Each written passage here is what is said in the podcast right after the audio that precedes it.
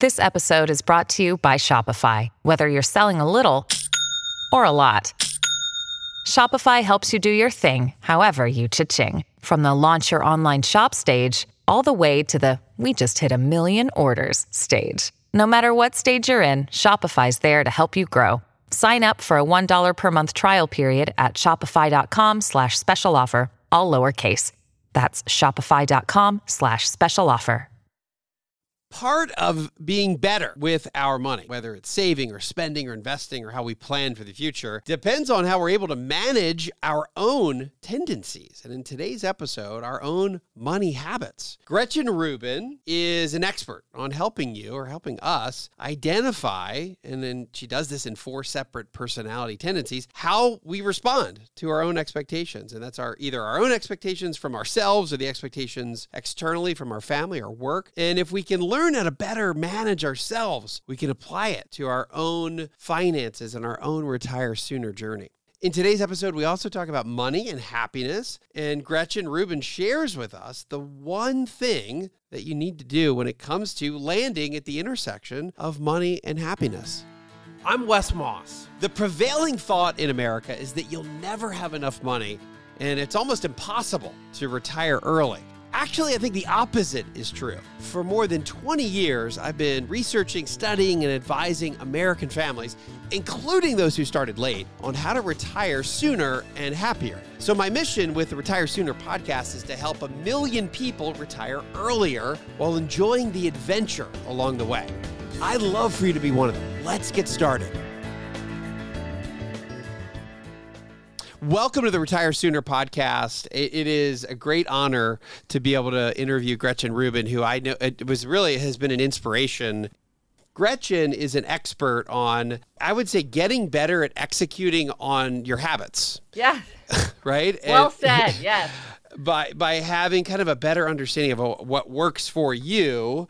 Yep. And she's the author of Better Than Before, The Four Tendencies. Obviously, everybody knows the Happiness Project, her her show.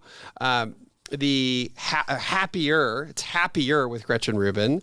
Yeah. Which I'm also a big fan of, and you know she sold three, four million books. She she's, she dominates I, what I would call, and I only know this from you, Gretchen, is is creative nonfiction. Ah, I love creative nonfiction. Yes. I've never I've never heard of that from anybody except for you. So I guess that's what I've been writing. I guess in that same genre, it's like it is it's nonfiction, but it's I guess it's creative. So I guess that's that's what you do. Right, as opposed to something like journalism or academic writing or legal writing or yeah. So so if you can the because you're the the expert on understanding habits, I, I think I just wanted to start with uh, and I, and I'll as an example, happy retirees, we've done a lot of research on this uh, in different surveys. They they have 3.6 core pursuits, which are hobbies on steroids. The unhappy group has only 1.9. Uh, happy retirees take 2.4 vacations. Unhappy group takes 1.4. So we've got a lot of these different habits. And I, I, I wanted to ask you first start with the main pillar of a lot of your work is these is four tendencies. You have a book yeah. that's titled The Four Tendencies. I love your quiz that that I'll put I'll link to and I've taken the quiz. So maybe you can just start helping our audience understand kind of understand themselves with these four tendencies. Yeah, absolutely. And I think you're exactly right. The four tendencies is something that could be enormously powerful in helping people understand how to set themselves up for success. Because the kind of thing that would work for one retiree might not work for another retiree. But often we feel like, what's the best way? What's the right way? If it doesn't work for me, there's something wrong with me. Instead of saying, like, oh, if this doesn't work for me, I've learned something. Now let me try a different way. Um, and so the four tendencies is meant to help you identify what's most likely to be help you be successful instead of just throwing spaghetti against the wall, um, as we often do. So the four tendencies look at a narrow but very significant aspect of our nature, which is how we respond to expectations, which sounds super dry, but ends up being really juicy and really helpful to know, both about yourself and, and also if you're dealing with other people because you understand how to work with them better. Which, yeah, so how we respond to expectations. Yes. Okay. Right. So that's a little bit abstract. So think of it this way we all face two kinds of expectations outer expectations, like a work deadline or a request from a neighbor. Inner expectations, like my own desire to keep a New Year's resolution, my own desire to spend more time fishing. depending on how we respond to outer and inner expectations, whether we meet them or resist them, that's what makes us an upholder, a questioner, an obliger, or rebel. Now, I'm going to explain them right now. And once you know them, they're super obvious. Like we could do the Game of Thrones characters. Uh, they're very, they're not subtle. Um, but and so I think most listeners will know what they are and people in their life right away. There, but you mentioned there is a quiz at quiz.gretchenrubin.com. It's a free quick quiz. Like three million people have taken that quiz. So if you like to like take a quiz and get an answer, you can take that quiz. By the way, uh, when I took your quiz, I kept saying I, I thought it was hard. Uh, I, I, was like, gosh, See, I that don't... gives me that gives me an insight into what I bet your tendency is. Yeah. You know, well, got to hold on to that. We'll keep it. It's a little teaser. Uh, yeah, I'll let you. Okay, we're guess. gonna have a reveal. Okay, so, so so it's how it's it's upholders, questioners, obligers, rebels. So upholders readily meet outer and inner expectations. They meet the work deadline. They keep the New Year's resolution without much fuss. They want to know what other people expect from them, but their expectations for themselves are just as important or more important, which can kind of make themselves seem cold sometimes. So their motto is discipline is my freedom. They like to-do lists. They like schedules. They like to execute. Then there are questioners. Questioners question all expectations. They'll do it if they think it makes sense. They resist anything arbitrary, ineffective, unjustified. They don't like a New Year's resolution. January 1st is an arbitrary date. Why wait for January 1st? Do it right now if it makes sense to me. Mm-hmm. They tend to love research. They tend to love customization because they want to make like the most justified, efficient choice. Um, so they're making everything an inner expectation. If it meets their inner standard, they'll do it no problem. If mm-hmm. it fails their inner standard, they will push back. So their motto is I'll comply if you convince me why. Mm-hmm. Okay. Then there are obligers. And by the way, are those two of the bigger categories or are they, are they spread no. out? No, they're not. I'll, I'll, describe all four and then I'll tell okay. you because you you put your finger on something important. So hold that thought. Okay. Then there are obligers. Obligers readily meet outer expectations, but they struggle to meet inner expectations. So I got my insight into this tendency when a friend said to me, Look, I know I'm happier when I exercise. And when I was in high school, I was on the track team and I never missed track practice. So why can't I go running now? Well, uh, when she had a team and a coach expecting her to show up, she showed up no problem. But when she's trying to go on her own without outer, outer accountability, she struggled.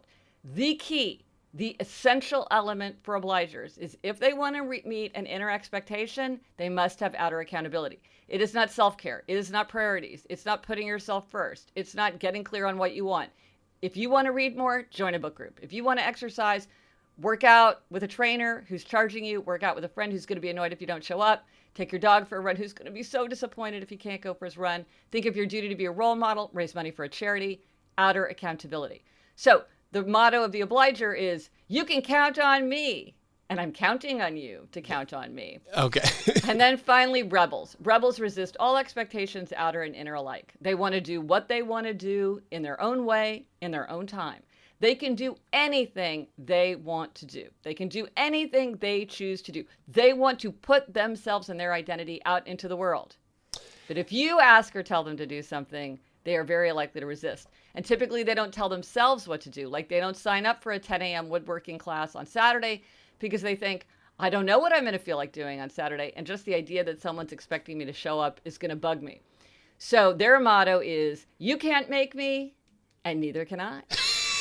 um, so, to your point about how big are the tendencies, the biggest tendency for both men and women is obliger. You hmm. either are an obliger, you have many obligers in your life. That's the biggest tendency. Then questioners, that's a big group of people, questioners plus obligers. Rebel is the smallest tendency. It's a conspicuous tendency, but it's a small tendency.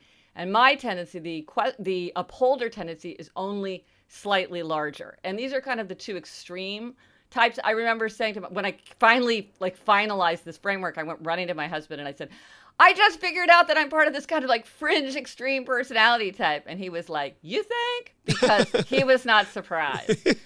Um, so I'm an upholder. What are you? Well, I was going to say if you, if you want to, do you want to guess what I am? What I would be? Can I ask you a few questions? Yeah, go ahead. How do you feel about New Year's resolutions? Yeah, uh, I guess to some extent I do make them, but I also will just make resolutions at any given time uh, if it makes sense. I guess I'm not like it doesn't have to be January one for me. Do you feel like you fit equally into all four tendencies?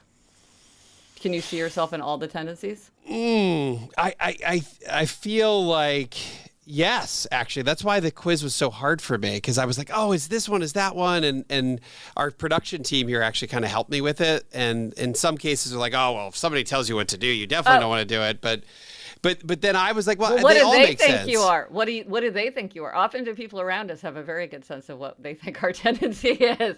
Like if you're if I talk to work groups, it's funny because people will all start will start laughing and pointing to somebody they know because they they know. Yeah, I is wonder- there is there an inner either is there the, what is the one with the most int, inner? I guess where well, everybody faces outer and inner. No one can escape outer. It's how do you do you meet an outer expectations pretty readily, or do you resist it until? So again, like if you're a questioner, if I asked you to do something, your answer would be, "Why should I?" I- I- that's if you what I were would a say, rebel and I asked you to do something, you'd be like, "You're not the boss of me." Okay. if I'm an obliger and I ask you to do something, they'll be like, "Okay." And if I'm a upholder, I'd be like, "I'll do it unless I have something that's already on my on my books." In which case, yeah, I might have to tell you no because yeah, your report is due tomorrow, but my report's due tomorrow too, so I'm afraid I can't help you. That's why upholders can sometimes seem cold. That's why obligers really are the rock of the world. I've had people tell me they only want to hire obligers because hmm. obligers are the ones that are the most willing to help out. They're the type O. They're the ones who pair up the most easily with the other three tendencies.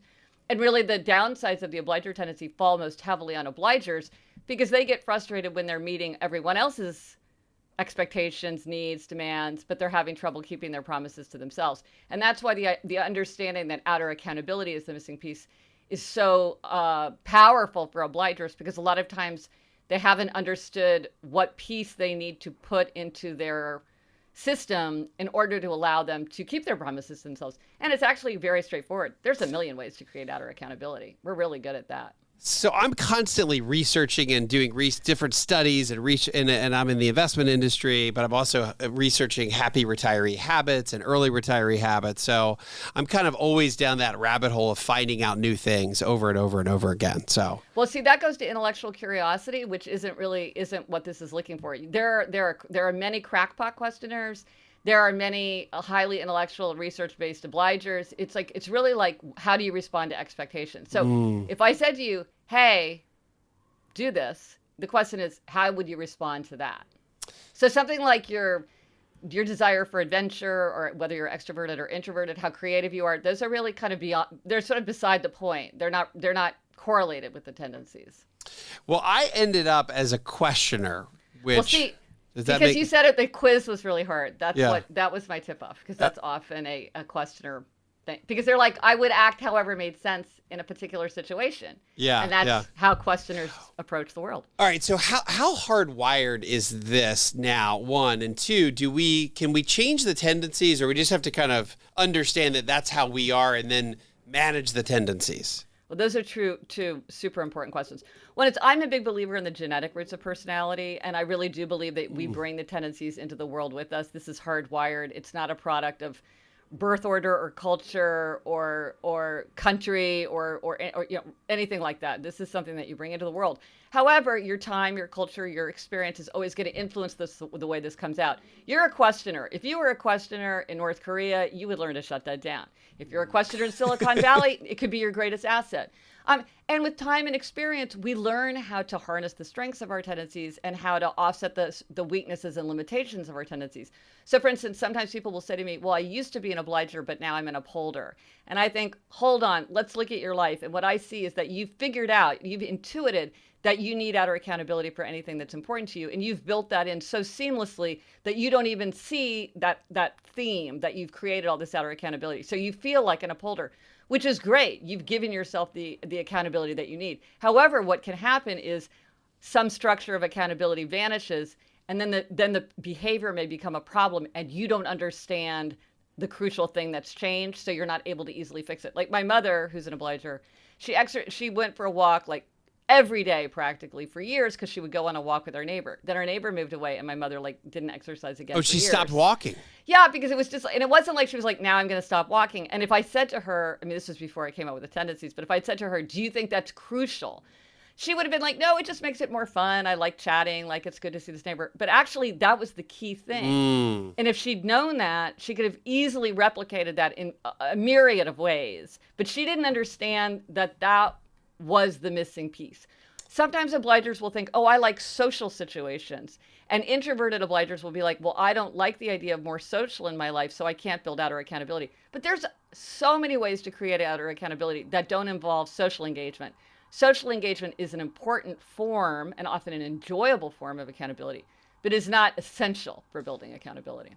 So for instance the the the the gym let's say that charges you if you don't show up for a class that would yes. be somebody that would respond well to that would be what? And a okay, okay so that's a that's a great example because it gets in you mentioned at the top at the top about how we all have to do things that are in the way that's right for us.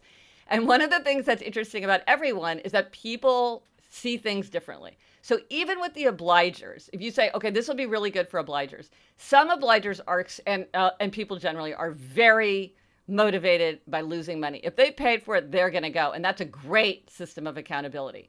However, I've spoken to obligers who are almost like they feel like it lets them off the hook. They've paid, right? I talked to somebody who's like, "Oh, I signed up to work out with a trainer because I thought it would be important accountability." But then I realized if I skip a session, he keeps the money and he gets the free time. And I was like, well, let me jump in and say, this is not working for you. Mm. So different people might need to experiment with different forms of accountability. For some people, something like an app sending a reminder would be enough. And other people, they're like, oh, I don't care about what some app says. That's not accountability. I need a different form of accountability. So, how do we think that that it, it, it's fascinating to me because so much of investing and planning for the future, which is really the theme here, re- retire sooner. H- how do we get to a point where we no longer financially have to work and we've got enough resources to do that? So much of it is the emotional side and the psychological side and the behavioral side of, of, of investing and growing uh, wealth. And I guess to, the, the reason I think your the tendencies to me are so fascinating is that it's a maybe it's another way for people to be better with money. So I guess I'm, I'm my, I wanted to maybe yeah. shift towards how do you see these? You know, if you're a rebel and you're listening today, or you're yeah. a, a yeah. an upholder and you're listening to the Retire Sooner podcast, what would be your your weaknesses in when it comes to money or investing or spending, anything in that category? Can you give our listeners some advice on that? Well, upholders are easy. Basically, any tool works for upholders. They just need to have clarity on what they're expecting from themselves. So for them, it's like, give me the plan mm. and I will execute on the plan. And the more specific, the better. Like, put it on the calendar, like, have a dollar amount target, that kind of thing. Upholders, they take well to habit formation. And this is the thing any kind of program, any curriculum, any, any app, anything is going to work well for some people because basically anything like this works for upholders. Rebels are tricky. Hold on, hold on. So, so hold on. So, so if I get, if, if I let's say sort of identify everybody I talk to as let's say an upholder, I know that hey, if we can get you a financial plan that's a 20 page plan, it's a specific goal. Here it is. Do this. They're going to be like all in all the time. Yes. Okay, love that. That's the kind of thing that they're good at. Rebel though, how do you, how do you help a rebel? That now the thing is, rebels are the most mis- misunderstood. They are the most different from the other three tendencies, and it's very very helpful to know if you are a rebel or if you're dealing with a rebel because what works for rebel is very different. So, for instance, accountability is crucial for obligers. It's often counterproductive for rebels. They don't like people looking over their shoulders or telling them what to do and having people check in on them, and so that can actually ignite their spirit of resistance. What works for rebels? One thing is identity. This is who I am. This is what I want. What I want, and they love freedom, choice, opportunity. Um, and so it's sort of like, and they they hate being trapped or or constrained or told what to do. Yeah, you know what? They're trying to lock you into years of work by tempting you with all these fancy packages and impulse purchases, but you're free from all that. They can't control you. You see a life of opportunity. You have choices you can't even imagine. And what's going to get you to that place of freedom? Financial security. What do you want to do? Build that financial security. Can they trick you? Can they tempt you? No, they can't because that's who you are. That's what you want. That's what you choose. Now, if you're working with a rebel, one thing that can happen is if you say, you need to do this, you should do this, you have to do this, you have to commit to this, they're like, no, I don't. So if you're dealing with a rebel, one thing to remember is that you want to present yourself as someone who is exec- helping to execute what the rebel wants. If you want this, this could be helpful. If you want me to do this, I'm happy to do this for you because I know this will help you. I am the servant of what you want. I'm not telling you what to do because that can ignite the spirit of resistance. Even if you're like, I'm just, you're, you hired me. Like, I'm doing this because this is what you want. It's like, ooh, you want to think of the language that is not going to make them that feeling like, I need the following documents from you by Friday. No. It's you know, more like, hey, if we want to get this accomplished, it would be great if you could get me that. Yeah, if we could get this done by Q2, I think you'd see blah, blah, blah. You know, like, this is what you want. So also information consequences choice. Give them the information they need to make a, a you know a, a, smart decision. Tell them the consequences of their action or inaction, and then let them choose. So you can send a couple of emails saying like, you know, I have to have this information by you know if, if this is going to be filed in a timely way, I have to have this information. Blah blah blah. Um, if we don't, the penalty is going to be ten percent. Um, so uh, let me know if you need any kind of further assistance from me, like getting it, getting it all together information, consequences, choice. This is the information you need. This is the consequence of what happens. And then it's over to you. And you've got to make sure that you don't nag, you don't nudge, you don't remind too much. Now, in some situations, you want to send certain kind of like reminders or milestone things. But you want to make sure, because a lot of times, because we can so easily ignite the spirit of resistance and rebels, people who will have all the best intentions and love um, will actually impede the progress of rebels and make it hard for them. So like I talked to somebody who was trying to help somebody get a job. Like her her her boyfriend was coming to live with her, and so he needed a new job. And she was like, "Well, he's really not going about it. What can I do to help? Should I make a list of phone numbers? Should I post something on the fridge? Should I say, hey, today's a great day to call your uncle Bob?" and I'm like, "Don't do anything. That guy know he needs a job. And the more you remind him or nudge him or encourage him." You're gonna you could ignite that spirit of resistance and he's like, I'll do it when I'm ready. I'll do it in my own way and slow him down often people around rebels make them slower at doing what they want to do because they ignite that spirit of resistance. This is easier said than done. Mm-hmm. But it's very important to understand they don't want to be told what to do. And if you tell them what to do, um, you can you can really uh, impede the things. progress. You yeah. can impede the progress. So it's yeah. always what do you want? What do you choose? Often they typically like they don't like to be locked into plans. Like this is something that people around rebels be like, I know he loves this band. I think it'd be so fun to look forward to this concert, and yet like he keeps refusing to commit or like cancels at the last minute. I'm like, it's just rebel. It's not. It's not about your relationship. It's about the fact that rebels sometimes just like they just hate that feeling of like being trapped into a calendar. Mm. Um, so a lot of it is like, hey, if you want to hang out this weekend, I'm free. So let me know if that works for you. Or um, hey, I'm, you know, I know we've been trying to catch up. I'm around this afternoon, so if you see a good window, feel free to just pick up the phone and call, rather than like, can we talk at 3:15 this afternoon? Now, how about the again? We're talking money habits here. What about the obliger, either from spending or investing? What does the obliger need to be better at their at a money habit let's say well they need outer accountability and so there's all kinds of ways that you could build outer accountability um, you know part of it you can build accountability through relationships and so for and i have to say as an upholder i don't think like this because i'm like i do it because that's what i want to do for myself but obliger yeah. is often helpful to think about things like i want to set an example for my family and my friends about what th- what this kind of behavior looks like. Or I feel an obligation to my future self. Today, I don't feel like doing this, but I know that if I hit 65, I'm going to be really, really disappointed with myself if I haven't done it. So I have a duty to my future self. Um, I have an obligation to the people around me to keep myself like healthy and solvent, and and so I owe it to them. Um, uh, they may need to rely on me. I need to be prepared to to pitch in if I need to, and that means that I need more of a cushion.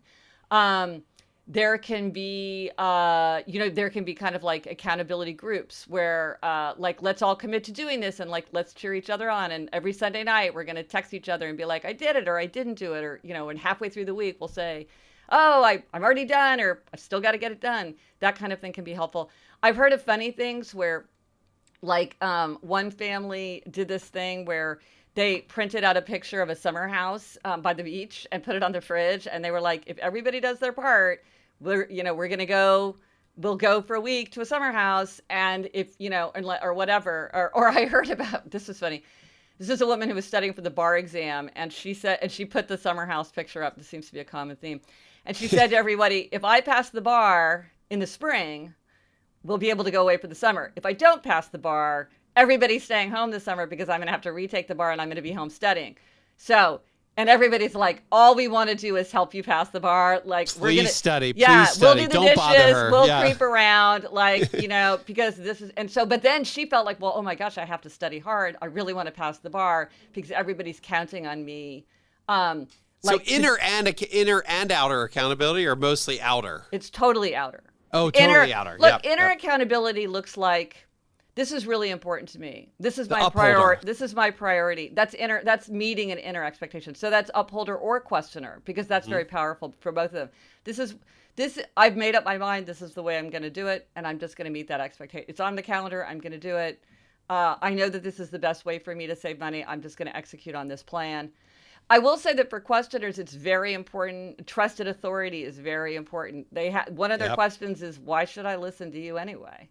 And they're not going to listen to you or do what you say if they don't trust your authority. So it's very important to anyone who's trying to work with questioners to establish that authority and to often, even if you don't want to go through all the research and stuff yourself, you want to say like, "I could send you 10 links that will go through this in deeper and deeper or i could tell you a couple books that you could buy that will give you the framework that i think would be helpful like information research authority uh, you know trust um, belief that this is the right way. Because often when questioners don't follow through it's because they haven't really committed to a system. They don't really have that inner conviction that this is the best and right way for them.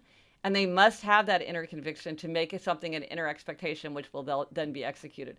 Otherwise they're just stuck in this place of like yeah i don't know about that like yeah you gotta you know i'm from missouri right this is the show me state and questioners are kind of like the show me tendency I, you gotta convince me they're often told they ask too they ask too many questions that's a very that's a thing questioners often complain about say Yeah, people, and I- people say they ask too many questions And I may be guilty of that sometimes. And uh, here I am questioning you and asking No, you about, no. about everything. The this um, is a superpower of questioners. They're the ones who save us all from wasting our time, energy on money on kind of nonsense. What about so I'm always fascinated too. So we think about a huge part of the the getting to retirement just in general in America, right? We all know the t- statistics. Less than one in five people in America can continue to kind of ha- have the same lifestyle once they stop working. So just to be in that group at 65, 66 is a big deal. The retire sooner group is trying to do that even earlier. And I, I think I'm always fascinated about how many different ways people end up making a living. Yeah, it's it's it's always uh, every time there's some real financial success story, it's always such a creative happenstance, and there's it's such a long journey, which you've gone on, right? I mean, you weren't. I think I remember hearing you say it was at one point, Happiness Project. You you were an overnight success that took ten years. Yes, yeah. It was my Um, fourth book. Yeah. Yeah. So me, I just maybe want to talk about career and income and maybe entrepreneurship. Yeah. Do you, I, I guess you're you think of yourself as a you're a lawyer, but now you're an entrepreneur, right? I mean, that's how you. Well, my do you- my my core identity is as a writer, but I definitely I started my career in law. Yeah, I was clerking for Justice Sandra Day O'Connor when I decided to be a writer. That was an abrupt shift, and I certainly have become like an authorpreneur um, because for people in the book industry, like the people in so many industries, like we need to diversify our ways of engaging with an audience. We need to diversify our sources of income. And it's just exciting because for the kind of thing I do, it's really exciting and creative to think about using new tools. So I definitely do think about that and, and kind of think of, uh, approach my work in the way that an entrepreneur does. Yes. How about your advice on maybe your best career advice about Mm. When it comes to either career or money or your maybe your responsibility if you're sharing if you if you're in a working family where you and your spouse works.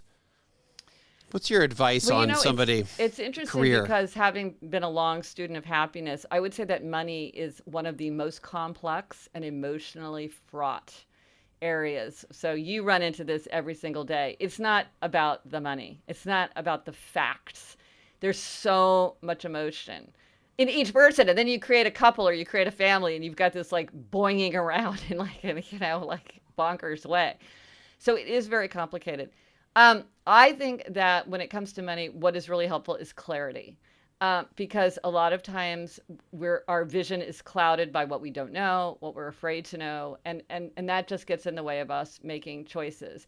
And so, as much as you can, and, and there's all different kinds of strategies for that. You might say, okay, I'm going to spend a half an hour on this every day because if I, I could do anything for half an hour or maybe 15 minutes, but I know that I'm going to let myself off the hook. And if it takes a month, so be it. But I'm just going to like do it. You know, how do you, how, what is it? How do you eat an elephant? One bite at a time.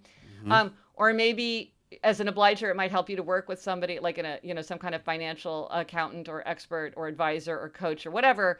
Somebody who's going to say, I need this, I need that, and kind of lead you through the process and hold you accountable for like certain kinds of certain kinds of information, hunting down certain kinds of things, and help you make sense of it it can be really helpful to just try to be honest about what's going on, to reflect on your past and how you know certain things may be uh, resonating for you in a way that other people. It's sort of like you see this often with kind of ish, arguments about like frugality and and lavishness, where it's like one person's like you're you're spending so much you're making me anxious and someone else is like your frugality is making me feel like pinched and cramped and like mm. joyless. And so it's like it's not that one person's right and one person's wrong. We often like devolve into these arguments about why i'm right and you're wrong or like let's look at the numbers. It's more about like this is how i feel this is how you feel. How do we create an environment where we can both feel comfortable? How do we think about this? I think so often it's just like i want to i want to convince other people that i'm right but they're they they want to convince me that they're right. So and that can be very frustrating. That can become a big source of conflict on its own which just adds to the complexity of the whole situation. So i think that can like trying to have a calm when you're having a difficult conversation it research shows it often is helpful to hold hands um, mm. because it's easier to stay calm and connected to somebody if you're holding hands. So you could just like hold hands.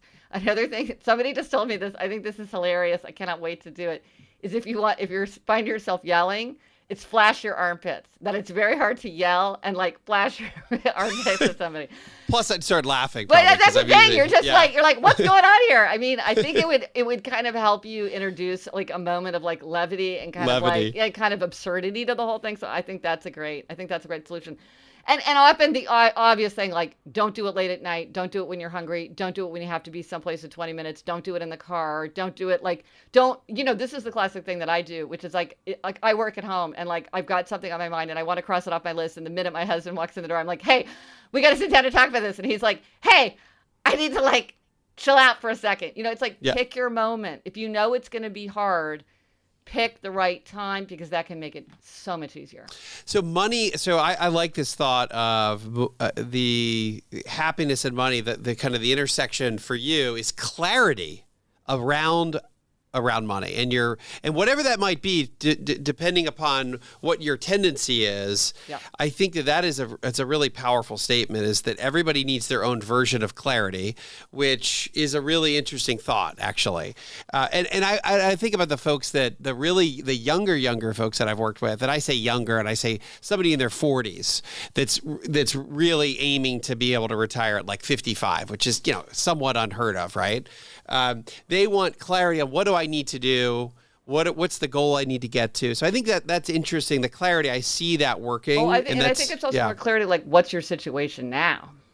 Mm-hmm. Like, how much? What are your assets? What are your debts? What, oh, knowing where you are as opposed yeah. to kind of ostrich head oh, in yeah, the sand. Yeah, because I think sometimes people are like they don't even really know, and they may be comforted by finding out what they have, or or but you know probably more often people are comforted or not comforted, uh, which is why they don't want to know.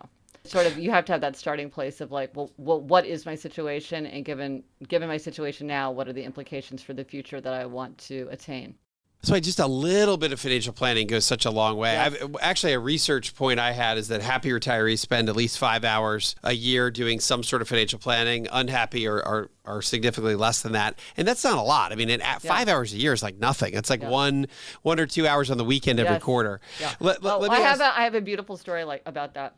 Yeah, let me hear. so a friend it. of mine, ooh, who's a rebel and a big entrepreneur, he like created this whole online business, and he was telling me about a conversation, had, and it's all about finance, all about financial freedom, kind of in a different mm-hmm. way. And he was telling me a conversation he had with his father, and his father was like a hardcore, true '70s hippie, like a- anti-consumerist, anti-materialist, like worked a bunch of odd jobs so he could travel, that kind of thing. Didn't really have a really any kind of mm-hmm. vagabonding, yeah, kind of like, but in a mindful, joyful way um, and then uh, and then he was older and he was over at my friend's house and they were like sitting on the sofa watching TV. And my friend said just randomly, like I kind of just out of nowhere, he said to his father, "Who do you think thinks about money more, you or Warren Buffett?"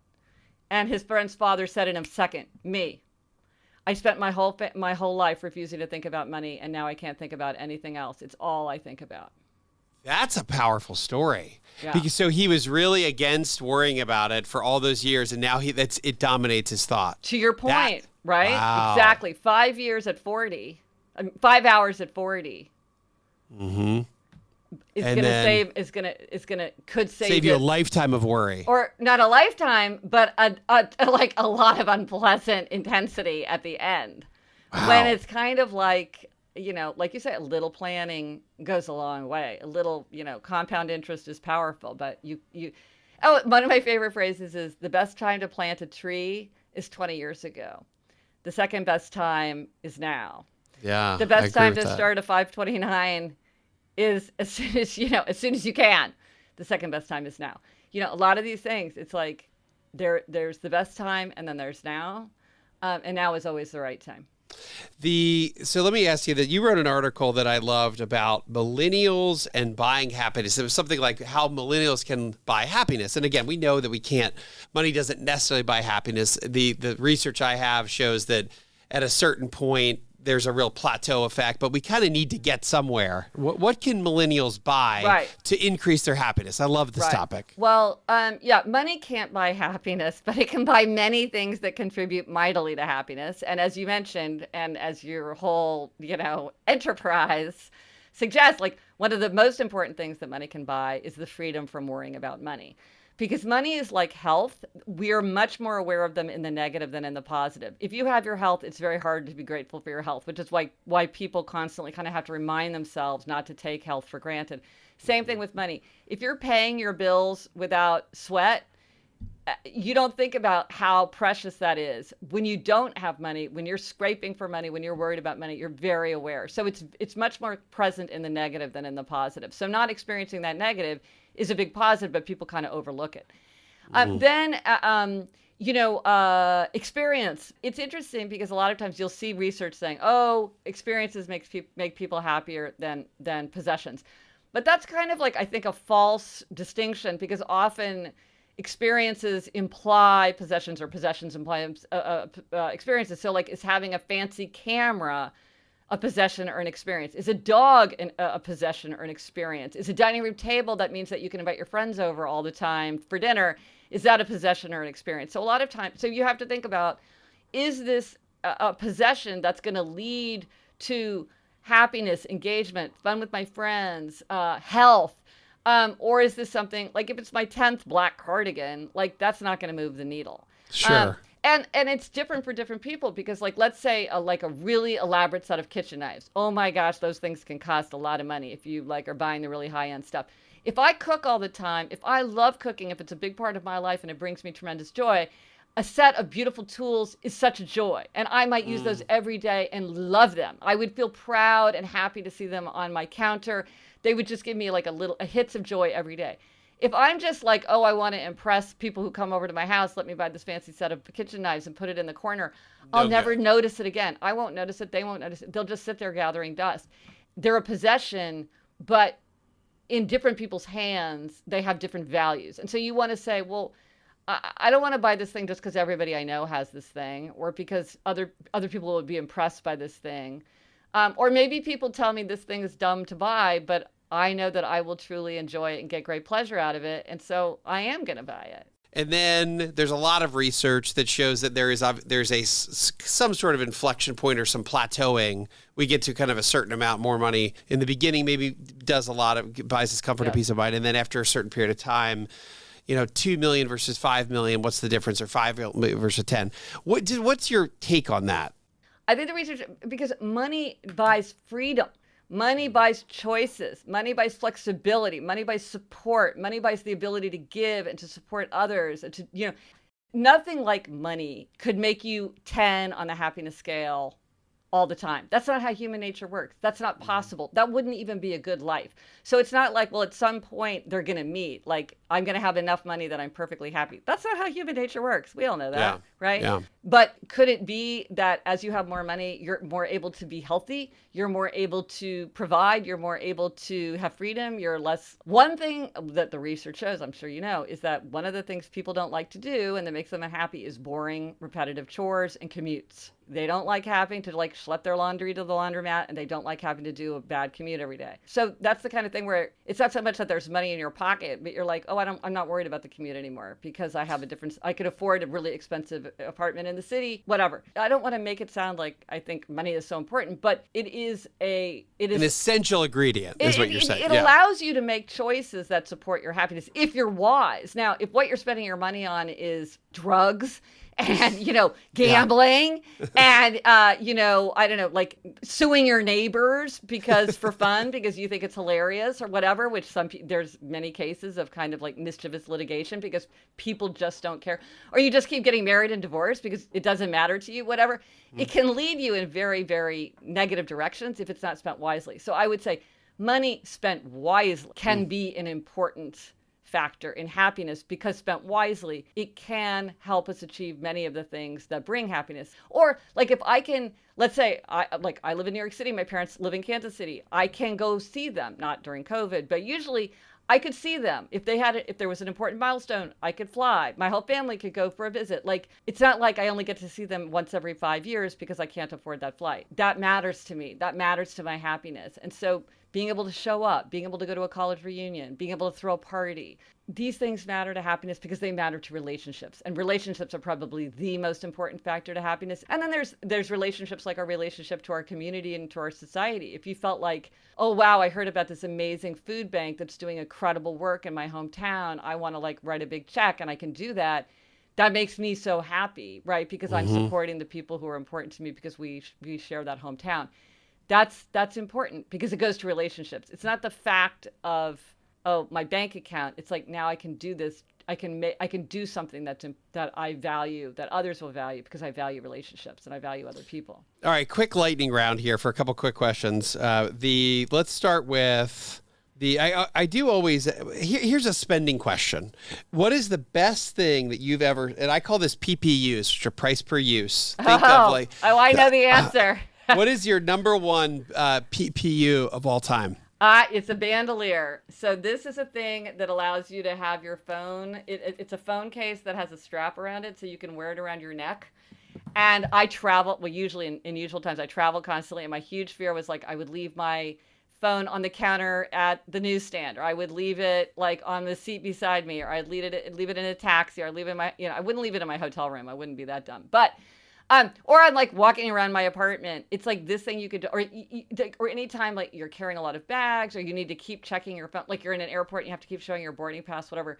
This thing, it's just around my neck. Now you have to be comfortable with the fact that you look like an idiot because you're wearing your phone around your neck. But I'm I'm comfortable with that. Bandolier, everybody I know, I try to get them to get them. They're so amazing. Number one PPU. All right. So what do you what do you splurge on? Spending. Perfume. I- I, I- really, really do love perfume, and it's ridiculously overpriced. you know. Okay. I you have do- a favorite or you have like a bunch of favorites? I have like 11 favorites. It's very Okay. hard to find. One thing that's good about my splurge is it's very hard to find a perfume that I love. And so I don't often get the opportunity to splurge. But if I find one that I love, I will buy it, even if it's very expensive. So core pursuits are just are my version of hobbies on steroids. They're very important to you. They're something. It's not like a once in a while thing. It's like my my life is Yeah. this. Yeah. Uh, what is one core pursuit for you that you can't you can't give up? If you had to give up every other one, Reading. reading. Yeah. Number one core pursuit. Best investment ever. Worst investment ever. I don't know. Could Markets be go time. up, markets go down. No, no, not, no, no. Okay, yeah, that's true. No, best investment in my health. Oh, strength training. Strength I do, training. I do, okay. I do high intensity strength training. My whole family now, my my in-laws, my parents, my sister, my, like a hundred of my friends, because it just totally changed my body. It does so much for my both my children do it. I mean, so that's an investment in my health. And I'm not a big exercise. I like I go for walks, but I'm not like playing tennis or skiing or anything. So that's really important for me. the on your uh, podcast, the Happier with Gretchen Rubin. I love your little like the little happiers. Oh, I'm so glad you like them. I there was one you did. I I, love don't know. If, I I don't know if it was your them. daughter or somebody you had. You were saying it was like it was something about. Again, you you mentioned relationships are kind of number one thing Yes, in yes, happiness, which yep. is awesome. And it was something some sort of counsel you gave her on just being sociable. It was like Oh, some advice yes. on that. What was that? Can you So tell our my- audience about that? This is when my daughter was very little, and she was wasn't very good about making conversation with uh, children she didn't know. And so my husband and I were sort of trying to coach her. And I said to her, "Well, you could say things like, "Well, what's your favorite color? Or what's your favorite thing to do at school? Or what what movies do you like?" And she looked at me very skeptically and she said, "I like it when other people say those things to me." And I was like, and we both were just like, "Oh, honey, we like it when people say those things to us too. That is a lot easier, but we all we all have to try. We all have to make the effort." And I just thought that was so funny. We talk about that all the time to this day. It's like you got to ask her, "What's her favorite color?" You know. All right. Well, that'll be my last question. What's your favorite book that you've written? That I've written. Mm-hmm. It's always the book that I'm writing now. I always think that's my favorite book. Right now, I'm writing a book about the five senses, and it's such a delight. It's so much fun. I love this more than anything. I but I feel that way about every book. So everyone is just special when, while you're doing it. While yeah. I'm doing it, I just think it's never going to be this good again. God, uh, yeah, I know that feeling. I can tell you. So, and then will you come uh, be our? I was going to ask you. Will you come be our in-house? Uh, and our in-house psychological money expert here is what I want. It's really what I need you to do. okay, yeah. Well, my sister calls me a happiness bully, so maybe that that's a good good, good credential for that job. All right. Well, welcome to the Retire Sooner podcast, Gretchen Rubin. Such a uh, so so cool to be able to talk with you and get your advice, and particularly kind of your thoughts on money and early retirement and money and happiness. It's a real honor to have you on. Big oh, well, time. thanks so much. I so enjoyed our conversation. You can find Gretchen at GretchenRubin.com. All of her social media is on GretchenRubin.com and her Four Tendencies quiz, which over 3 million people have taken. The Four Tendencies quiz is right on GretchenRubin.com. And something new that Gretchen's offering is her SMS courses. And I, I said, What is SMS? It's really these 30 day text courses where you'll get a text and do a variety of different courses that focus on relationships put together by Gretchen and her team.